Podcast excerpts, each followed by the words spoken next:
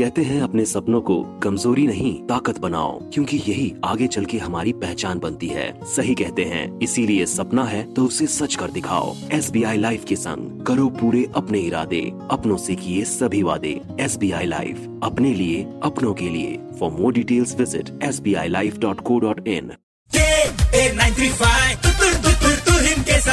super hits 93.5 red FM पे मैं हूँ तुहिन आपके साथ। मैंने आपसे कहा था कि आपको मैं कहानी सुनाऊँगा अबाउट द सेंगोल जो कि नई पार्लियामेंट में रखी जाएगी। सेंगोल छड़ी staff what you call it हाँ तो स्टोरी ऑफ़ सिंगोल को आगे बढ़ाते हैं।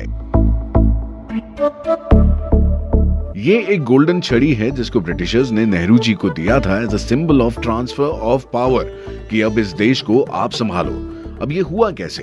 अब नेहरू जी गए सी राजगोपालाचार्य जी के पास was the last governor general of India कि इंडिया की इंडिपेंडेंस का सिंबल क्या होना चाहिए? उन्होंने भी अपना सर खुजलाया, थोड़ा सा सोच लगाई और कहा कि तमिल ट्रेडिशन है ऑफ़ हाई प्रीस्ट कि जो नया राजा बनता है, उसको बड़ी छड़ी या स्टाफ दी जाती है, जिसे सेप्टर या सेंगोल कहते हैं। इट्स सिंबल ऑफ़ अथॉरिटी और ये चोला डायनेस्टी से चला आ रहा है। आप ऐसा कर लो।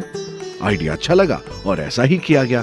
सो राजगोपालाचार्य जी गए थिरुवाडुथुरई अथिनम मठ में इन तमिलनाडु। उस मठ के प्रीस ने चेन्नई के फ़ेमस ज्वेलर से इस सेंगोल को बनवाया, इस छड़ी को बनवाया, जिसके टॉप पर नंदी बना हुआ है। मतलब it's a concept of justice 14 अगस्त 1947 में प्रीस ने लॉर्ड माउंटबेटन को यह स्टाफ दिया और वापस ले लिया और उसके बाद नेहरू जी के घर में जाके उनको दे दिया। और अब ये सिंगौल अलाहाबाद म्यूज़ियम से पार्लियामेंट में रखी जाएगी। अमित शाह जी ने कहा है कि हम पूरे इंडिया को इस ट्रेडिशन के बारे में बताना चाहते हैं।